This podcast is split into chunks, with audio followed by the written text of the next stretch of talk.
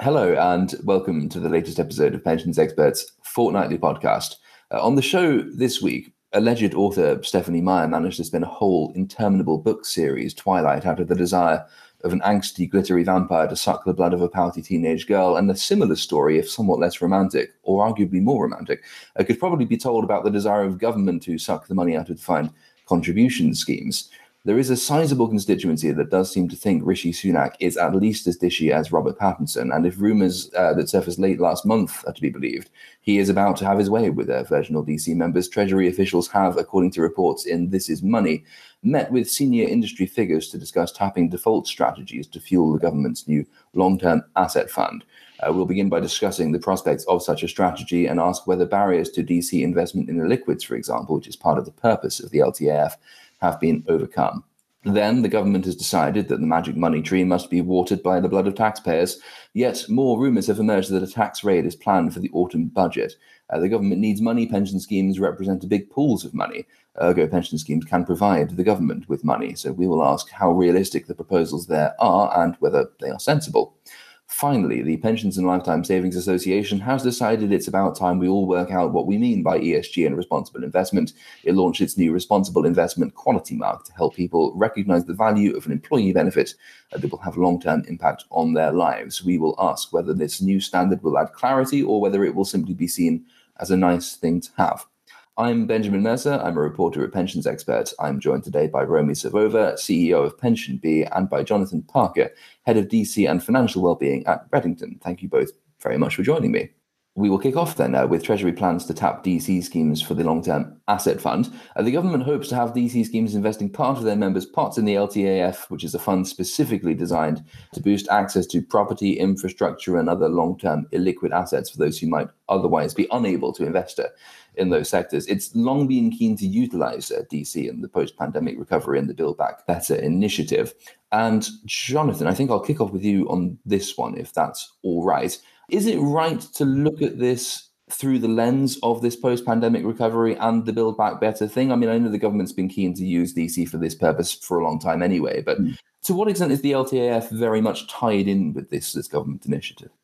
It, it is tied into this initiative, but you're right. The desire, I think, both by government and the industry to make it easier for DC pension schemes to invest in less liquid asset classes has been there for some time. And there have been a number of task force groups. I think the latest is the, the Productive Finance Working Group, which is run out of the Bank of England, which is, is again trying to figure out the right rules and mechanisms to make uh, investment in these types of asset classes easier for DC schemes. That there has been a challenge around fund, fund structure, which is why um, the FCA has been consulting on the long term asset fund. There are still, um, regardless of whether the right fund structure exists, some real challenges that DC schemes will still have in investing in this type of structure. The two main ones for me are cost and charges unfortunately, a, a, lot of conversations in DC come back to costs and charges and the the appetite in the market to pay a little bit more for um, an investment proposition that gives them access to new opportunities. I think any DC scheme that would seek to put money in these longer term, less liquid assets is likely to have to pay a little bit more for their investment costs and therefore it may ultimately um, need to pass on those costs to members. And there's a real nervousness amongst trustees in doing that. So that's the one hurdle. And the second hurdle, there do remain some operational challenges um, with investing in, in less liquid opportunities. It's absolutely right that all of the various players within the, the ecosystem, the pension providers, platforms, the third party administrators are all set up correctly to make sure that if a member wants to take their money out, then they're able to do so in a reasonable period of time. I'll jump in there for a few a few comments. I think I've been part of quite a few of the discussions in the fintech space particularly about making pension assets available to invest in fast growing venture capital backed companies. And I have to say, it definitely makes me uncomfortable. And we are a fast growing fintech company because of the issues that Jonathan pointed out. I think that these are serious issues for any pension fund.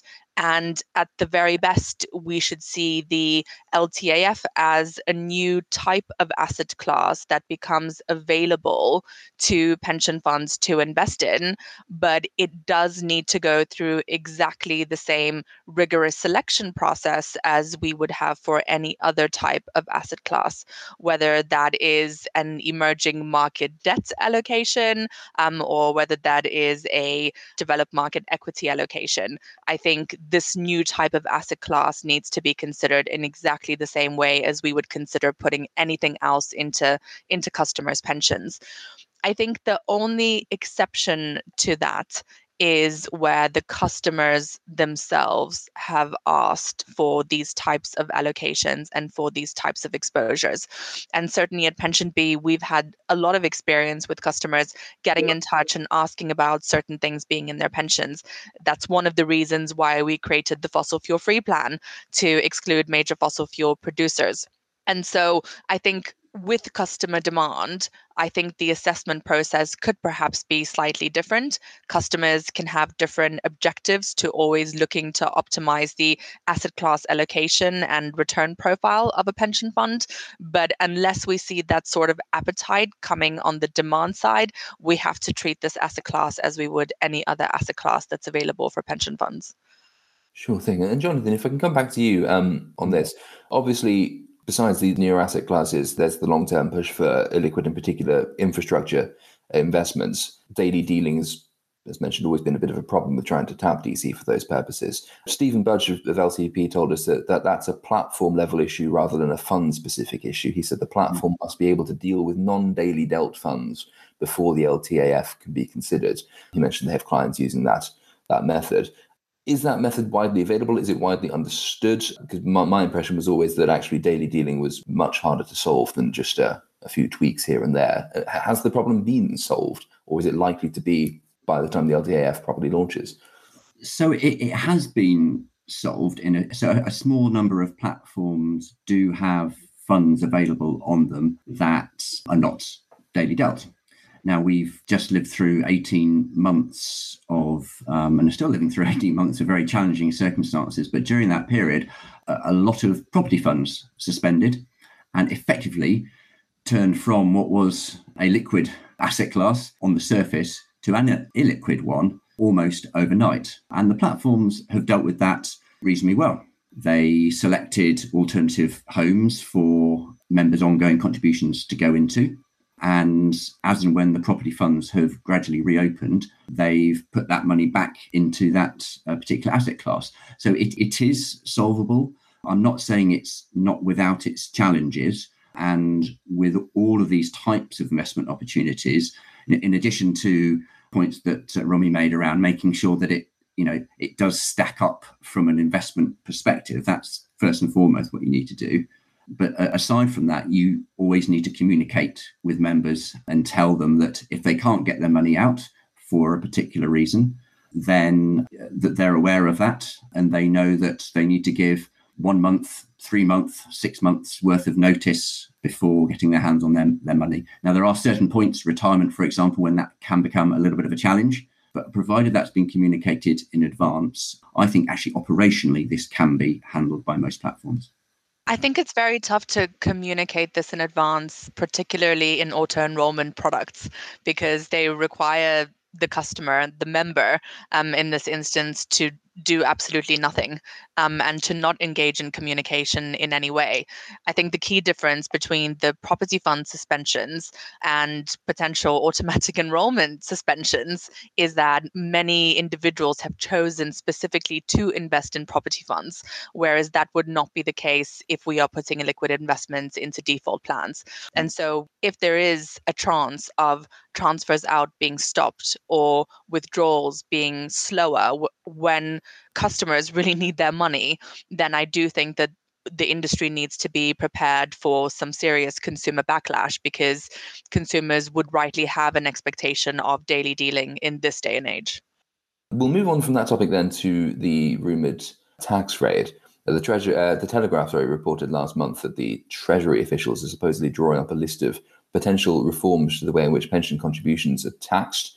The aim being to raise money uh, for the heightened public spending during the coronavirus pandemic. The Telegraph quoted well placed Whitehall sources who are common amongst most news coverage these days. Nobody ever figures out who they are, but nevertheless, everybody has one. Um, they said they've concocted three different reform proposals. The first being a reduction in the lifetime allowance from a little more than a million pounds to 800,000 or 900,000 pounds. A flat rate tax proposal has also been made. Uh, according to the Telegraph's report, as well as uh, a new tax on employer contributions. We, I think, did ask them to comment on this. They said that they didn't speculate on tax rumours on the basis that things should never be believed until they've been officially denied, their refusal to deny it might actually mean that it doesn't happen. I think that's how that works. In any case, Jonathan, I think I'll begin with you uh, on this one again, if, if that's all right. The lifetime allowance has been changed, I don't know how many times in the last sort of few years. Hmm. Is a further change welcome? Is a further change going to do what is required of it? Lifetime allowance is relatively e- easy to change. That's why it's, it seems to be a um, a very kind of popular choice by politicians where they're seeking to kind of curb t- to some extent the amount of tax relief that is afforded to obviously generally the much you know, better off savers um, within the country. So tax relief in in general, it does cost the treasury a, a lot of money.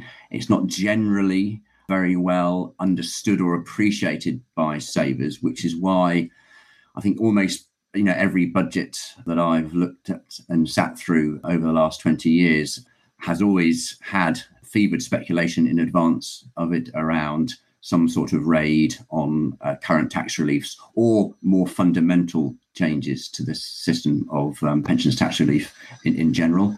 I personally, this is a personal view, not a Redington view, would be in, in favour of making some further changes actually, if you look at the number of tax reliefs and benefits that occupational pension schemes and workplace pension schemes get in general, they are very, very generous. Get tax relief on the, on the way in, tax free growth as you're going through, and then often, you know, at least a 25% tax free lump sum at the end. If you compare that to many other pension systems around the world, it stacks up very, very well. And any sm- small curbs at the top end, I think, would be fine. Romi, do you have a view on, on this? Yes, I mean, I think changes to the LTA in particular are probably appealing because they're hard for many people to notice. So they're appealing to the government because they can kind of sneak it under the carpet and they can have an impact on the public finances.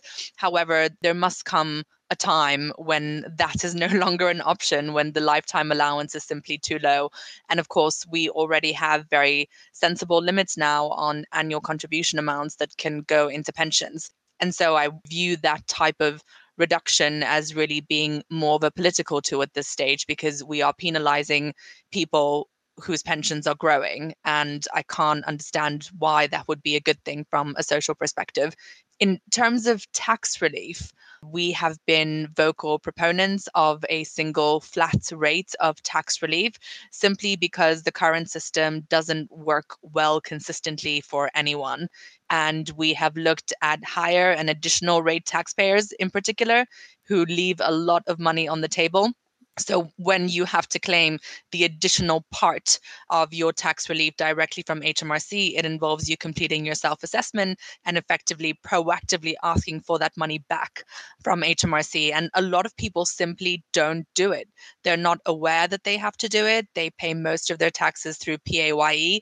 And so that money is simply left with Treasury and they're not actually benefiting from it. It would be much simpler if the rate of tax relief that goes directly into your pension was simply a little bit higher and consistent for all, because that would also address the problem of lower earners who are not receiving any tax relief when they are paying into their pensions. And so you can see the problems around the current system operating at the very highest end of earning potential, but also at the lowest end of earning potential. And so you have to really ask is this a fair system that works for people going forward? And I think the answer is clearly no. It is complicated to change it, but eventually the government will have to bite that bullet, as people have been telling them for many, many, many, many years. Sure thing. Excellent. Well, in which case, we'll move on then to the final topic, which is the PLSA's new uh, responsible investment uh, quality mark. It's a new set of standards, uh, the goal of which is to establish industry best practice to help other schemes uh, attempt to emulate that. And it will cover uh, safer communication and interests, uh, governance and stewardship, investment strategy and risk management. its development builds on the experience and success of the pension quality mark uh, the accreditation for defined contribution workplace savings plans developed in 2009 by the PLSA. Romi, I'll, I'll kick off with you on this one if that's all right. Responsible investment, there are all manner of bespoke standards and metrics to be used, aren't there already? Uh, this is another one. Is it the fact that the PLSA doing it going to help people get a clearer sense or a standardized sense, which is actually com- comparable with other schemes' behaviors, or is it just another metric to take account of, which will be nice to have if you can get it? Well, I think that the benefit is not necessarily going to be to the consumer. I think that in the past, these types of accreditations have had fairly low recognition amongst the public. I've certainly never heard of a consumer asking to see one of these types of kite marks. And so I think unless it is accompanied by a very prominent PR strategy or a way to link the kite mark directly to a trusted and well known consumer organization, I think that the impact on individual consumers could probably be quite limited. However, I think there is, of course, value for pension schemes in having the ability to compare and benchmark themselves against their peers and to help trustees make decisions relative to their peer group and so, from that standpoint, I think as a tool to encourage best practice within ESG, it could be effective, but I'm a bit skeptical as to whether the take up from consumers in particular will be very, very high.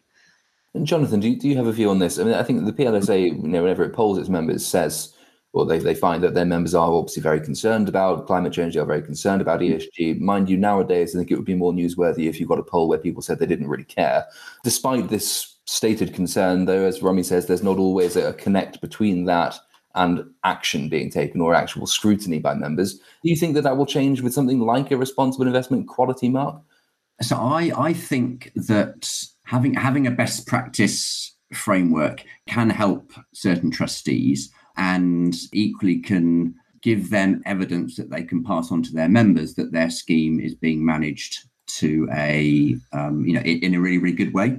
So you know Redington's pension scheme, for, for example, has the the pension quality mark assessment. So this is a it's another kind of kite mark that's run by the PLSA to sort of demonstrate that your pension scheme as a whole is being run in a good way.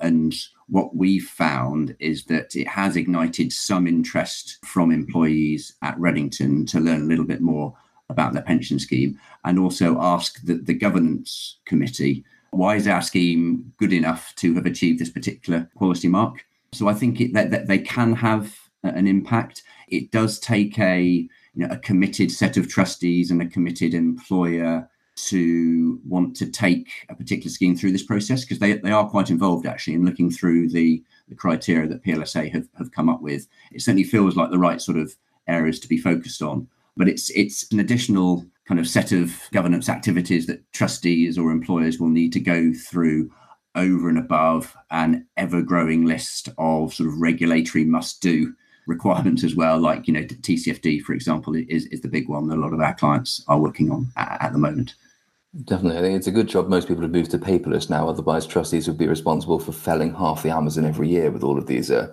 regulatory requirements they have to meet. Fantastic. In which case, I think that brings us to the close of the substantive part of the program. There is, however, always a pensions angle. I should say we are recording this on Wednesday afternoon. So at the time of recording, it is officially still coming home at the time of going to air, it might not be, but we'll be optimistic and say that it is. And Jonathan, I think you had a, a Euros and football related pensions angle for us today. I did very tenuous, so I, I apologise in, in, advance on this one. So, in, in, in the dim and distant past, I uh, worked with an, an organisation called the Players Football Association, the PFA, which effectively is the union for football players. And they used their, you know, as unions do, their collective bargaining power to negotiate good good pension arrangements for, for the players who were part of, of that union. Um, now, this is going back 20 years um, or so, um, but certainly at the time, the PFA got quite heavily involved in, you know, selecting, you know, what a good pension arrangement would be um, for the football players. Often, a lot of these players were were self-employed, so often the players were not particularly knowledgeable about financial matters. Um, so the PFA used to support them in, in choosing a pension fund, negotiating good terms, um, and I'm sure the likes of Raheem Sterling will be putting a chunk of his winner's bonus into his um, into his SIPP. Well, there yeah. you go. this just proves pensions are for everyone. Even if you earn three hundred and fifty thousand pounds a week, you are not right. immune to the needs of pension schemes and all the rules therein. Fantastic. That brings us to the end of the program. Then, thank you both to Romi and to Jonathan for joining us. We will, as ever, be back in two weeks' time, and we hope to see you then.